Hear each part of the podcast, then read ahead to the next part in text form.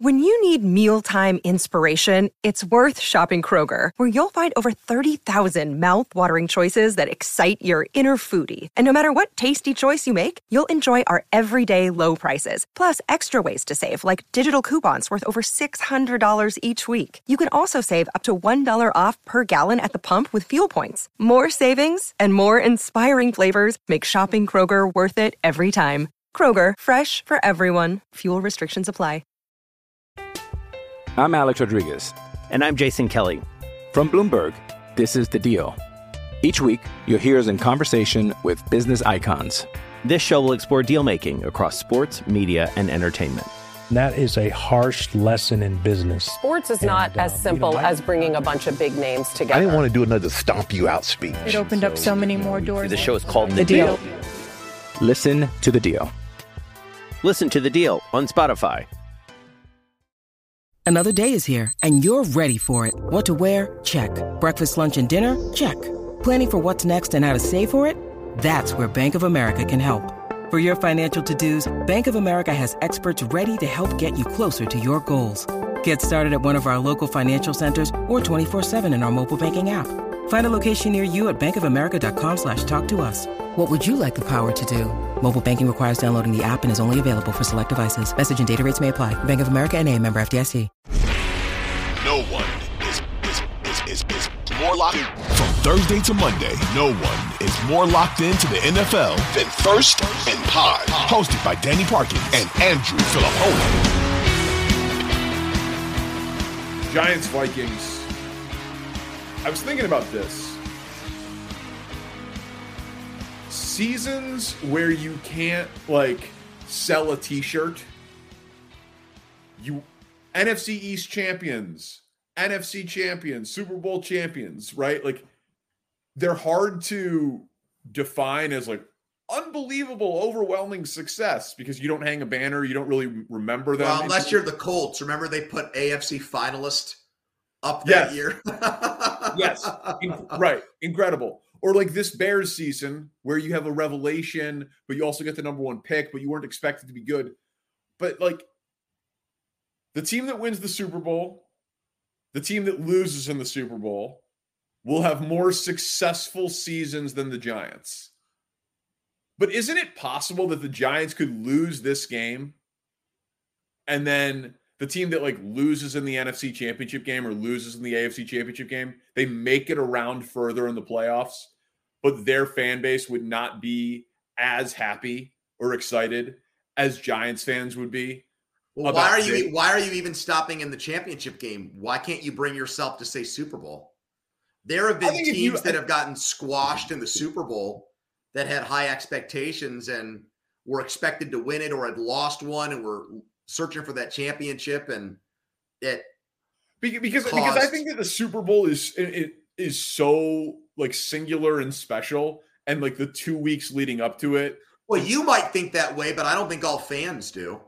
I'm not, I'm not saying I'm not saying that they do, but I'm, I'm saying for me, like the the lead up to the Super Bowl, you get a you know you get the Lamar Hunt Trophy or the George Halas Trophy. There you you you get a T-shirt. You get to- like if the Chiefs were to lose the Super Bowl again, like they did against Tampa.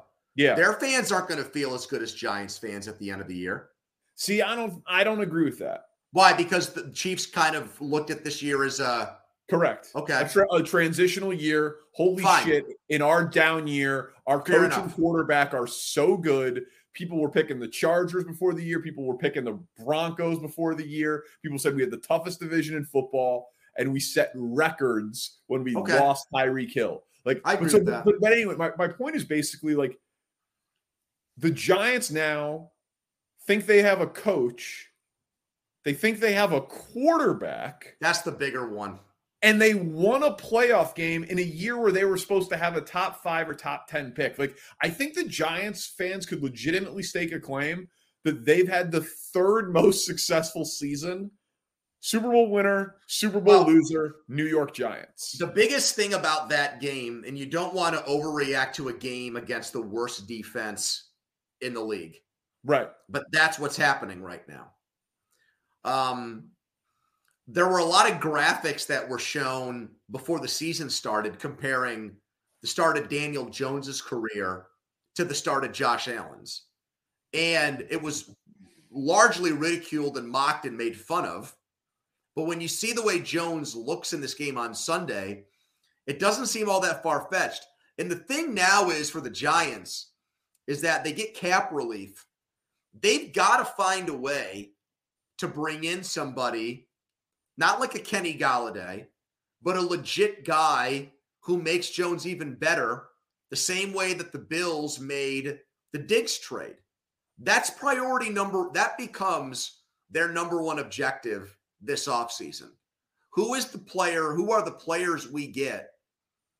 You know, the, the Jaguars spent $105 million on Lawrence weapons and then made the Ridley trade this year. I mean, they they they buttressed around their number. So I've one. looked I've looked a lot into it because of the Bears' needs for it. It's it's an absolutely terrible free agent year for wide receivers. Like Jakobi Meyers is arguably the best free agent wide Juju. receiver. Guys right. like that. Juju, exactly. Um, but you could trade for DeAndre Hopkins. Yep. We'll see. We'll see what the Raiders do with Davante Adams. And if you want to be super aggressive, like the team you're playing this weekend, the Eagles, you call Cincinnati about and T. you Higgins. say, "Are you guys really prepared to pay Burrow, Chase, and Higgins, or would you take our first round pick for T. Higgins?" Yep. And then you trade a first round pick and give them a hundred million dollars. It's the most expensive way to acquire talent trading a draft pick and signing the guy. But if you really do think that you're a number one receiver away, I'll give you another one. I'll give you another one. Now, obviously, this would have been different if we talked and had this conversation a week ago, but because McVay's back now. But wouldn't you at least call the Rams about Kupp? Yes, of course. Absolutely. What's their situation? Uh, yeah, I I don't know. I mean, the, I mean, there's a lot of like, uh, what are the Broncos going to do? I mean, I guess Russell Wilson finished a little bit better, but I mean, I feel like their wide receivers have been overrated for a while now. I know J- Jeudy's the guy you're thinking of, and I obviously he's better than the free agents. Yeah, that we're talking about, but I think the Giants have to hope for something or someone better than that, and maybe use their first round pick on a wide receiver too.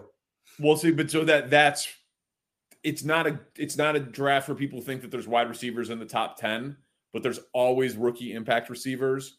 The you know quentin johnston the kid from tcu uh usc's got a receiver that people think jordan addison. Yeah addison thank you.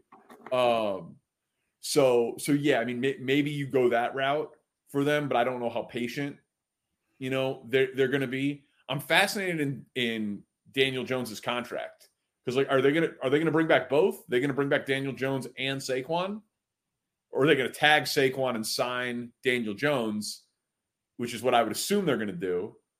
But how's how's Barkley gonna feel about that franchise tag if they do that? You know, I mean, how angry can he be when he got top five draft pick money? Yeah. You know, um, I'm sure he wants the deal, but how angry can he realistically be? I just don't know how many years you commit on guaranteed money to Daniel Jones. Like you decline the fifth year option and then he does this. Obviously, they have the great self scout on the guy, and Daboll would be the one to know. Daboll's so impressive, man. So impressive. Like, I wonder. Do you think he, the Vikings have a Kirk Cousins problem? Of course. Okay. But they've had a Kirk Cousins problem. Like, like Kirk Cousins I legitimately thought was pretty good in that game, and they lost it because of their defense. Their defense is pathetic. But the problem with Kirk Cousins isn't like prime time. He's won in prime time. It's not that he can't win in the playoffs. It's not that he can't make a big throw in the playoffs. The throw he made to Thielen in that Saints game in the fourth quarter was unbelievable. Like, yeah. I, Kirk Cousins is a good player, but the ceiling is just so low and the margin for error is so slim. Like, how in the world do you check that ball down to Hockenson late and then after the game be like, eh, I've thrown short of the sticks before and you just let your guy make a play and there was pressure coming? dude, you got to stand in there and take a hit. And you got to, I mean, the play call also was terrible. Like when they sh- showed the, like the dots of what, you know, the dot graphic that's all the rage yes, now. The dot graphic. I don't know the better way to describe it. No, I know what you're talking about. Like the one that like Mina Kimes will constantly like send out, or Bill Barnwell. That one. Yeah, that they do like on the CBS feed. They do it as like Romo yeah. Vision, and then like everybody else does it on Twitter. Yeah, but like everybody, like, there were three dudes who were running like 20 plus yard routes, and Hockenson who was running a three yard route, and they needed nine yards for a first down. like where is the eight, nine, or 10 yard route? I don't understand why it was like such an all or nothing play call. Um, so I think there were a lot of failures in that moment, but Cousins, because of the reputation, will deservedly wear it for choosing the worst of all of the options. I guess the worst option would be the sack, but the second worst option, it was indefensible. But I think there was just more blame to go around than just the check down or just Kirk Cousins, notably the defense. I think they should get the guy who was with O'Connell in, in LA. If he doesn't get a head coaching job, the Broncos defensive coordinator should go to Minnesota next year. That just seems like a slam dunk. I'm Alex Rodriguez. And I'm Jason Kelly. From Bloomberg, this is The Deal. Each week, you'll hear us in conversation with business icons. This show will explore deal making across sports, media, and entertainment. That is a harsh lesson in business. Sports is and, not as uh, simple you know, as bringing a bunch of big names together. I didn't want to do another stomp you out speech. It opened so, up so many more doors. The show is called The, the deal. deal. Listen to the deal. Listen to the deal on Spotify. Last game to react to it was the first game. It was a blowout. Started interesting. San Francisco, Seattle. So we can do anything specific you want from the game. You know, I've been saying for not that this is ter- terribly original, but I've been kind of dismissing Dallas and saying that eight weeks we are on a collision course for San Francisco and Philly. I still feel that way. But do you think that if Brock Purdy wins, it is a wins the Super Bowl, it is a more improbable story than Kurt Warner? No. I don't. Not even like instantly. No. You're asking me. I mean, Kurt Kurt Warner was stocking shelves in a Hy-Vee store in Iowa and came out of the Arena Football League. This guy was the last. I understand that, but Warner wasn't draft. drafted went to a Packers tryout, got cut, and then was like out of the league and had to navigate his way through the minor leagues of football at the time. Yeah. That's that's the only one though, right? It would be the second most improbable then. It's because it's it's certainly more improbable than Nick Foles. Yeah, of course. Yeah, Nick mean, Foles had, in his first stint with the Eagles actually had a good year with Chip Kelly. Like it was not yep. obviously sustainable. They made the playoffs. I'm just saying Brock Purdy was great.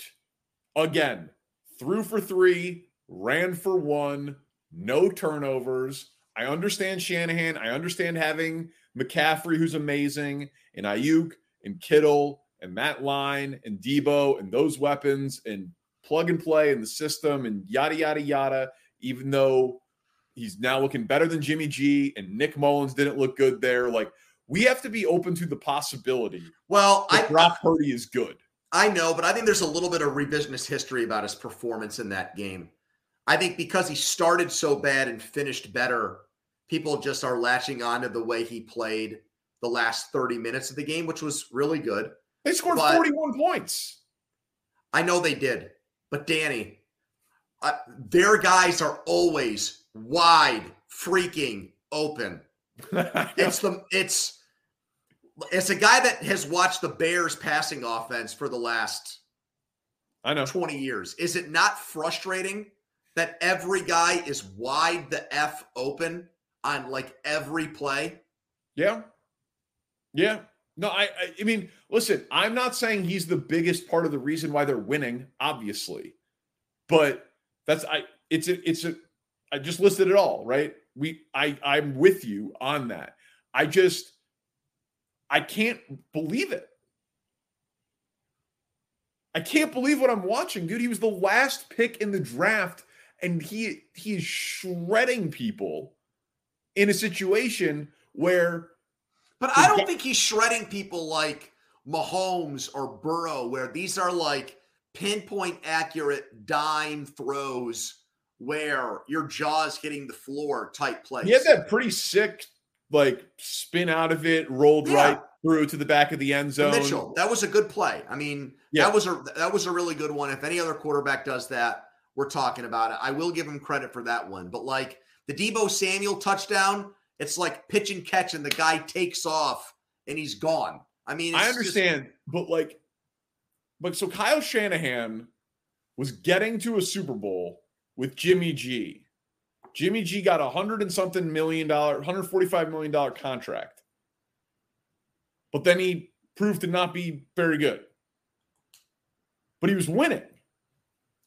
And the Niners traded all those draft picks to move up from what 13 to 3 to to take Trey Lance. So like the team that felt like they could win with anybody traded everything to yep. try to be special at that position.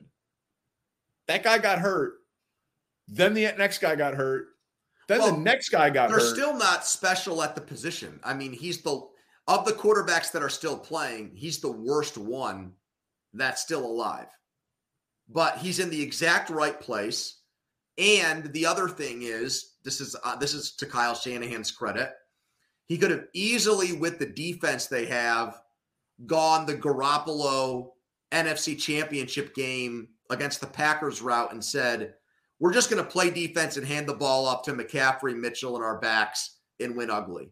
And they're not doing that. Like, in that way, I give him total props, and that shows he has confidence in Purdy. And Purdy hasn't given him a re- hasn't given him a reason to not play that way.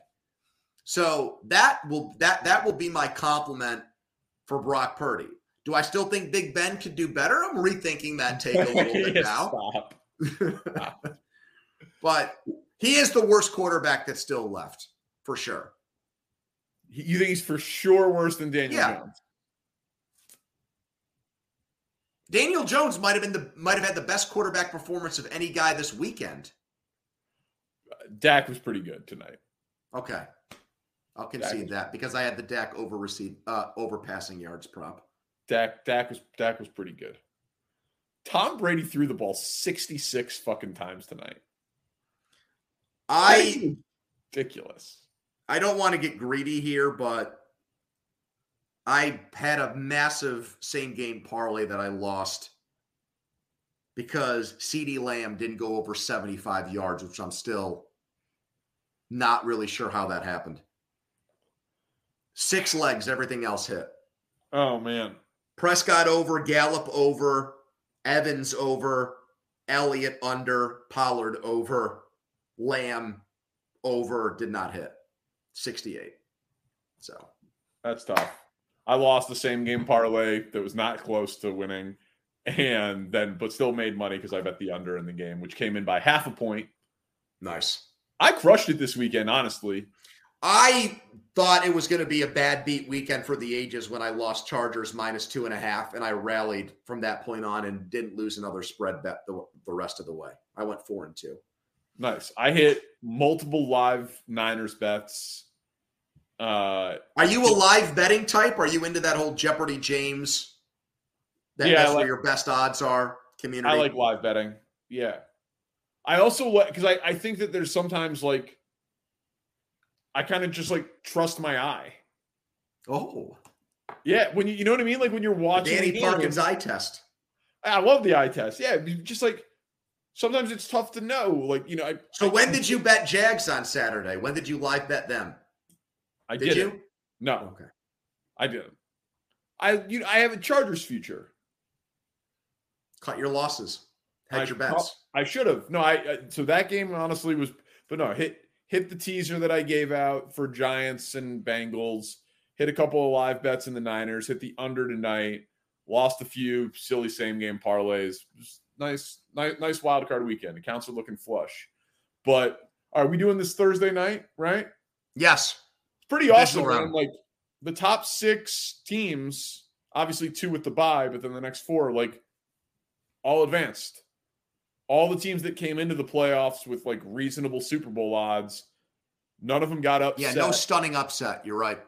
You know, so sets up for pretty marquee matchups um, the rest of the playoffs. And I mean, if the Jaguars are like the, you know, I mean, obviously the Giants, but someone was going to be bad there. It's NFC, but it's pretty good, man. Pretty good divisional slate and way better weekend of football than I thought it was going to be. Way better.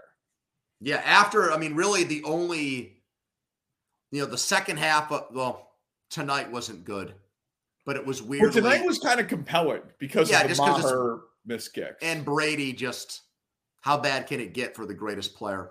Yeah, no, so tonight, tonight was compelling. The Niners was an ass kicking, and everything else was pretty damn good. Pretty damn good. All right, Danny. Thursday night, brother. All right. Thank you to Spencer Ray, our producer. Subscribe, rate, review. Come on, tell a friend. We're doing this throughout the playoffs. Get the word out there. Tell acquaintances. Yeah, you don't even have to really like them. Like if they if someone calls you too often and you're like, hey, they would maybe call me less if they were listening to two hours a week of football talk. Send this podcast to him. He's Andrew Fillipponi. I'm Danny Parkins, first and pod.